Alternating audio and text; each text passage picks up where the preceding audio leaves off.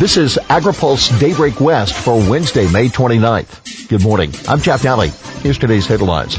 House urged to consider water infrastructure. Disaster aid stopped again. Climate impacts on rangelands. House pushes to include water systems in infrastructure package. Representative Jim Costa of California led the bipartisan effort alongside Dan Newhouse of Washington they drafted a letter urging the House Transportation and Infrastructure Committee to include water infrastructure provisions in the coming package. Signing on to the letter were 54 other members of Congress, including seven other California representatives from agriculturally rich regions.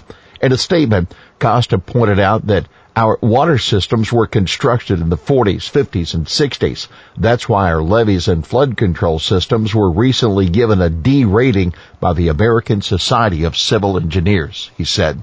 On that note, UC Davis engineer Professor Jay Lund gives ag water management a B minus in his own report card on California. In a new blog post, Lund reviews the state's portfolio-based water management, an approach the governor has recently adopted as well.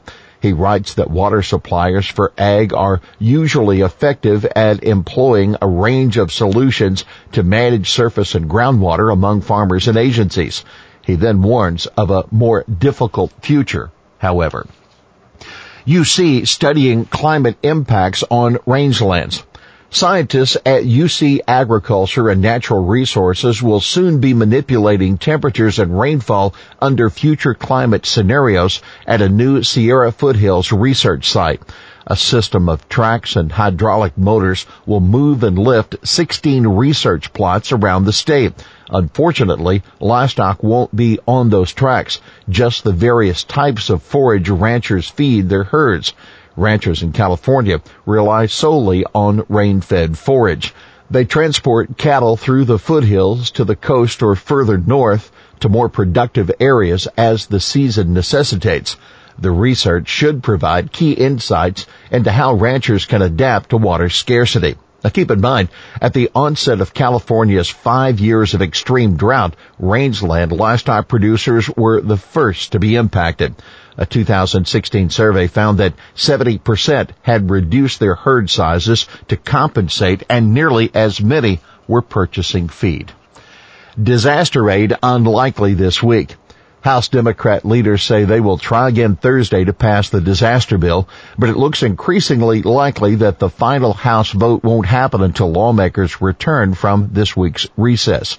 Democratic leaders tried to put the bill to a voice vote again during a pro forma session on Tuesday, but Representative Tom Massie, a Republican of Kentucky, blocked any action measure bringing up the bill during a pro forma session requires unanimous consent, so any one lawmaker who is present in the chamber can block a vote. Texas GOP Representative Chip Roy thwarted the vote last Friday. There will be another pro forma session tomorrow. If the bill is blocked yet again, it will pass overwhelmingly when the full House returns next week. That according to Majority Leader Steny Hoyer, a Democrat of Maryland. Massie says House leaders should have kept the chamber in session long enough to vote on the bill last week after the Senate passed it. Keep in mind, in addition to covering prevented plantings, the bill also would compensate producers for flood damage to stored grain and for crops damaged by hurricanes, wildfires, and by flooding. USDA answers legal question on hemp. Lawyers for USDA have released a legal opinion that attempts to clarify legal issues surrounding the production of industrial hemp. Among four key points, the Office of General Counsel says industrial hemp is no longer a controlled substance and states cannot prohibit the shipment of hemp that is produced under the pilot projects authorized by the 2014 Farm Bill.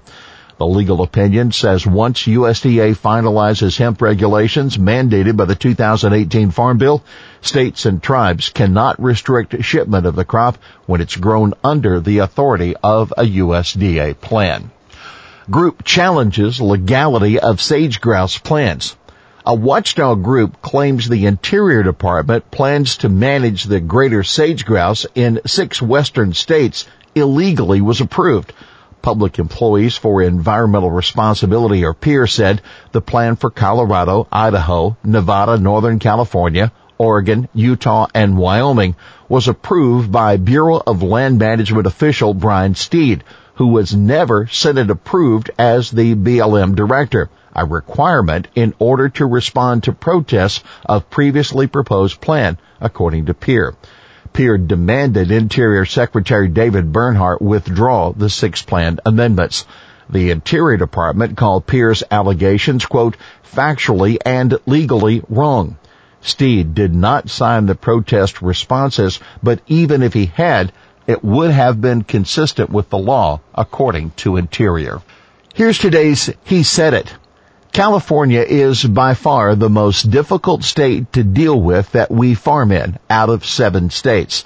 That Jeff Huckaby, president of Grimmway Farms, the world's largest organic producer, discussing regulatory challenges for organic agriculture in California. For more on how organic farmers are dealing with labor, regulatory, and other issues, read this week's AgriPulse newsletter. It's hitting inboxes today.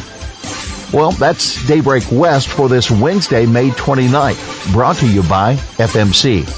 For the latest news out of Washington, D.C., visit agripulse.com. For AgriPulse Daybreak West, I'm Jeff Nalley.